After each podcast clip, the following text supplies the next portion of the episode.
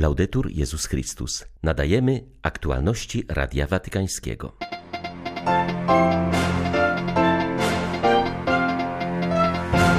Przed szczytem klimatycznym w Glasgow papież zwołał do Watykanu naukowców i przywódców religijnych. Rozpoczęła się wizyta ad limina polskich biskupów. Ogłoszono datę Światowych Dni Młodzieży w Lizbonie. 4 października witają Państwa ksiądz Krzysztof Ołdakowski i Krzysztof Bronk. Zapraszamy na serwis informacyjny.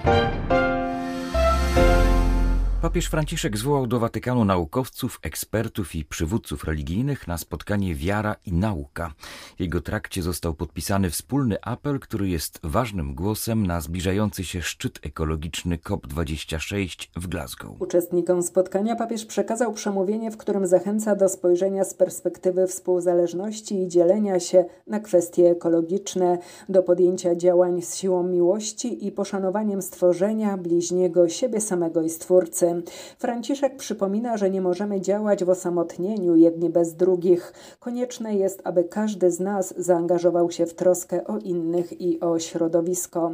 To zaangażowanie, które doprowadzi do jakże pilnej potrzeby zmiany kursu, a które musi być także wspierane przez wiarę i duchowość każdego z nas, zaznacza Franciszek. Wskazuje, że jest to wyzwanie, które stawia nas wobec konieczności przeciwstawienia się kulturze odrzucenia, zdającej się dominować w naszym społeczeństwie i która opiera się na tym, co wspólny apel nazywa zarodkami konfliktu, chciwości, obojętności, ignorancji, strachu, niesprawiedliwości, braku bezpieczeństwa i przemocy.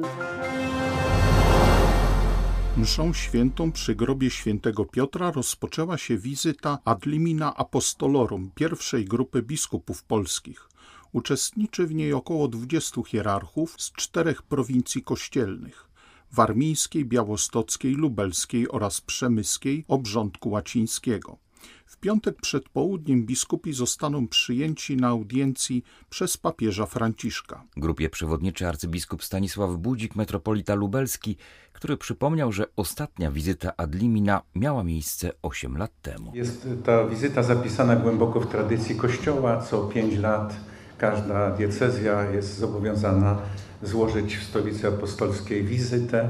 Tę wizytę poprzedza e, intensywna praca w diecezji. Mianowicie na początku, zanim przyjedziemy do Rzymu, musimy wcześniej przesłać dokładne sprawozdanie z życia diecezjalnego, z różnych jego wymiarów, naszego duszpasterstwa, ewangelizacji. Jest to wizyta progów apostolskich, a więc swego rodzaju pielgrzymka. Przybywamy właśnie do grobu świętego Piotra, do tego miejsca, które przez 2000 lat wpisało się niezwykle w historię Kościoła, a równocześnie do progów apostolskich, czyli składamy wizytę Ojcu Świętemu. Udając się dzisiaj na spotkanie z przedstawicielami dykasterii do spraw świeckich rodziny i życia, biskupi odwiedzili Bazylikę Najświętszej Maryi Panny na Zatybrzu, która przez wiele lat była kościołem tytularnym prymasa tysiąclecia, a następnie kardynała Józefa Glempa mówi biskup rzeszowski Jan Wątroba. Przedstawiłem sytuację duszpasterstwa rodzin w Polsce, oczywiście także sytuacji rodzin, również tych sytuacji kryzysowych, które przeżywają małżeństwa, rodziny. W późniejszej rozmowie temat zapowiedzianego synodu podsekretarz przypomniała, że ta nowość polega na tym, że to ma być synod dialogu, rozmowy, słuchania, ale też formacji laikatu. To ważne przypomnienie, że to ma być nie tylko e, jednostronne wysłuchanie tego, co świeccy czy członkowie ludu Bożego, ochrzczeni, mają do powiedzenia na temat wspólnoty Kościoła. Bycie szczęśliwym to największe pragnienie człowieka, dlatego Pan obiecuje szczęście tym, którzy pragną je przeżywać w jego stylu. Pisze Franciszek w przesłaniu na spotkanie Papieskiej Akademii Nauk Społecznych poświęcone pierwszemu błogosławieństwu błogosławieni ubodzy w duchu, albowiem do nich należy Królestwo Niebieskie. Franciszek zauważa, że duch ubóstwa otwiera drogę do szczęścia poprzez całkowitą zmianę paradygmatu myślenia, uwalnia nas od ducha światowości i prowadzi do wykorzystania naszych bogactw, dóbr, technologii i talentów w służbie innym. Paradoks polega na tym, że choć jest to klucz do szczęścia, to nie wszyscy chcą go przyjąć. Papież zwraca jednak uwagę, że Jezus nie nazywa błogosławieństwem ubóstwa materialnego, które jest brakiem tego, co niezbędne dla godziwego życia. Takie ubóstwo, nędza jest w większości wypadków spowodowane przez niesprawiedliwości i chciwość.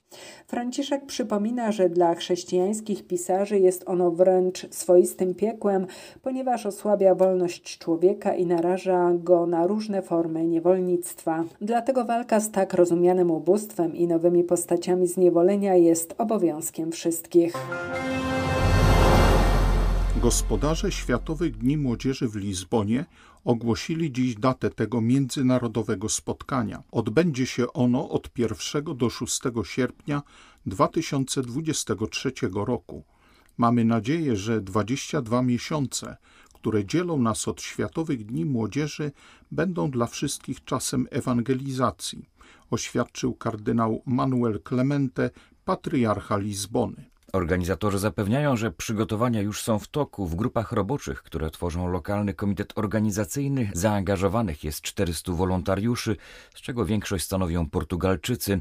Ponadto we wszystkich 21 portugalskich diecezjach działają lokalne komisje organizacyjne, które przygotowują SDM na szczeblu diecezjalnym.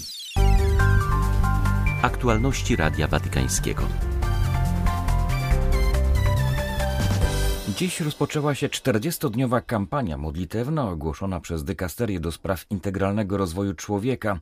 Obejmuje propozycje modlitw na każdy dzień opartych na tzw. Tak celach Laudato Si i skierowanych do wspólnot współpracujących w ramach Platformy Działania Laudato Si. Kampania to kolejny etap zaangażowania w ramach ogłoszonej w maju 2020 roku inicjatywy Platformy Działania Laudato Si, zachęcającej do podejmowania oddolnych działań w ramach zrównoważonego rozwoju w duchu ekologii integralnej. Kampania zakończy się 14 listopada w Światowy Dzień Modlitwy za Ubogich który będzie też rozpoczęciem kolejnego etapu platformy. Zostaną wtedy opublikowane przewodniki planowania Laudato Si i wszystkie związane z nimi materiały, a członkowie Kościoła Powszechnego zostaną poproszeni o podjęcie zdecydowanego zobowiązania do stworzenia własnych planów Laudato Si. Chile w wieku 94 lat zmarł kardynał Jorge Medina Esteves, emerytowany prefekt Kongregacji Kultu Bożego i Dyscypliny Sakramentów. Jako ekspert śledził wszystkie etapy Soboru Watykańskiego II. Pełnił różne funkcje w kurii rzymskiej, a w 2005 roku jako kardynał protodiakon ogłosił światu wybór Benedykta XVI. Kardynał Jorge Arturo Medina Esteves urodził się w Santiago de Chile w 1926 roku. Święcenia kapłańskie przyjął w 1954. W następnym roku ukończył studia teologiczne i rozpoczął pracę dydaktyczną na Wydziale Papieskiego Uniwersytetu Katolickiego w Chile. W 1962 roku papież Jan XXIII mianował go ekspertem Soboru Watykańskiego II, co pozwoliło mu śledzić wszystkie jego etapy, a zwłaszcza pracę pracę niektórych komisji soborowych, szczególnie teologicznej. W następnych latach współpracował z różnymi organami kurii rzymskiej. W roku 1998 Jan Paweł II mianował go prefektem Kongregacji do Spraw Kultu Bożego i Dyscypliny Sakramentów. Został także włączony do Kolegium Kardynalskiego. Był autorem licznych publikacji z zakresu eklezjologii, duchowości i prawa kanonicznego. Gwardia Szwajcarska dostosuje się do nowych rozporządzeń Stolicy Apostolskiej w sprawie zapobiegania COVID-19. Od 1 października, aby wejść na teren Watykanu i jego urzędów, trzeba okazać paszport covidowy. Rozporządzenie to dotyczy również członków Gwardii Szwajcarskiej. Jak poinformował jej rzecznik prasowy, wszyscy gwardziści zostali poproszeni o zaszczepienie się przeciw COVID-19 trzech gwardzistów odmówiło i na własną prośbę zrezygnowało ze służby. Trzech kolejnych zostało tymczasowo zawieszonych w pełnieniu obowiązków do czasu uregulowania ich sytuacji.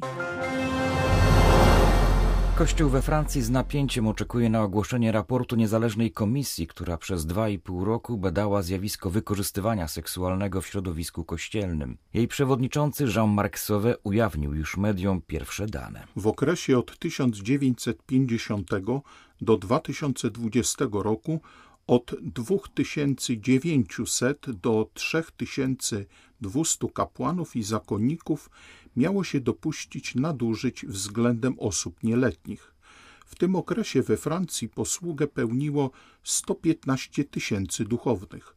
Oznacza to, że oskarżenia dotyczą niespełna 3% kapłanów i zakonników. Dane te komisja uzyskała na podstawie rozmów z ofiarami oraz badań w archiwach, zarówno państwowych, jak i kościelnych.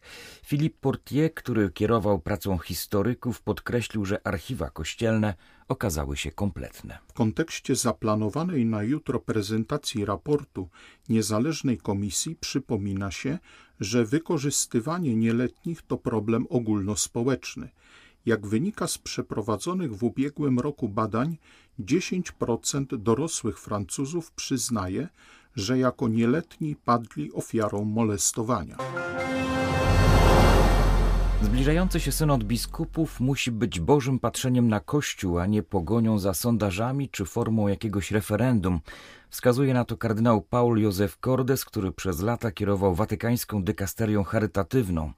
Niemiecki hierarcha zauważa, że w przygotowaniach do synodu wiele mówi się o grzechu i skandalach, a zupełnie zapomina się o szukaniu oblicza Boga w dzisiejszym świecie. Kardynał Cordes wskazuje, że także wspólnoty religijne są dziś mocno skażone, będącymi na porządku dziennym sondażami i referendami. Zbliżający się synod biskupów ma być wielkim słuchaniem ludu Bożego, a nie kolejnym plebiscytem, podkreśla niemiecki hierarcha, wskazując, że światłem na tej drodze musi być słuchanie Słowa Bożego, które przenosi punkt ciężkości z rozpowszechnionej opinii o Kościele na prawdę objawioną. Kardynał Cordes zauważa, że synod nie może dać się zdominować tematyce dotyczącej nadużyć seksualnych w Kościele, kultury naznaczonej klerykalizmem czy nadużyciom władzy. Musimy zastanowić się nad brakiem wiary w naszym życiu, nad brakiem w nim Boga, mówi hierarcha. Zauważa, że w dzisiejszych czasach skandale i pedofilia w przerażający sposób zaciemniają i wynaturzają oblicze Kościoła.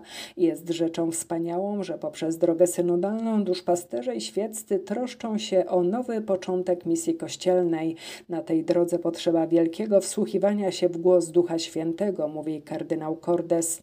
Przypomina, że historia wielokrotnie już pokazała, że bez Boga upragniony humanizm degeneruje w tragedię. Wczoraj rozpoczęła się piąta rada plenarna Kościoła katolickiego w Australii. Najważniejszymi tematami, które zostaną omówione podczas tego krajowego synodu, będą kultura sekularyzmu w społeczeństwie australijskim oraz słabnące praktyki religijne wśród katolików.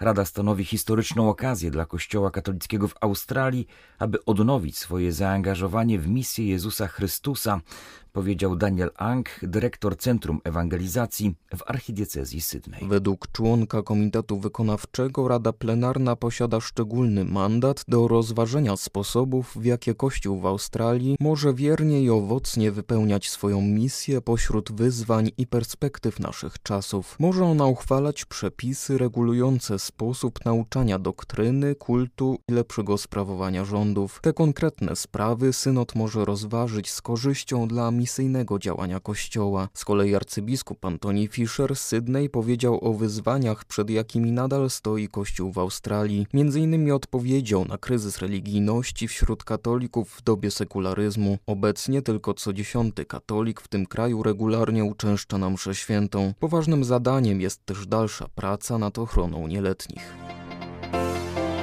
Były to aktualności Radia Watykańskiego. Laudetur Jezus Chrystus.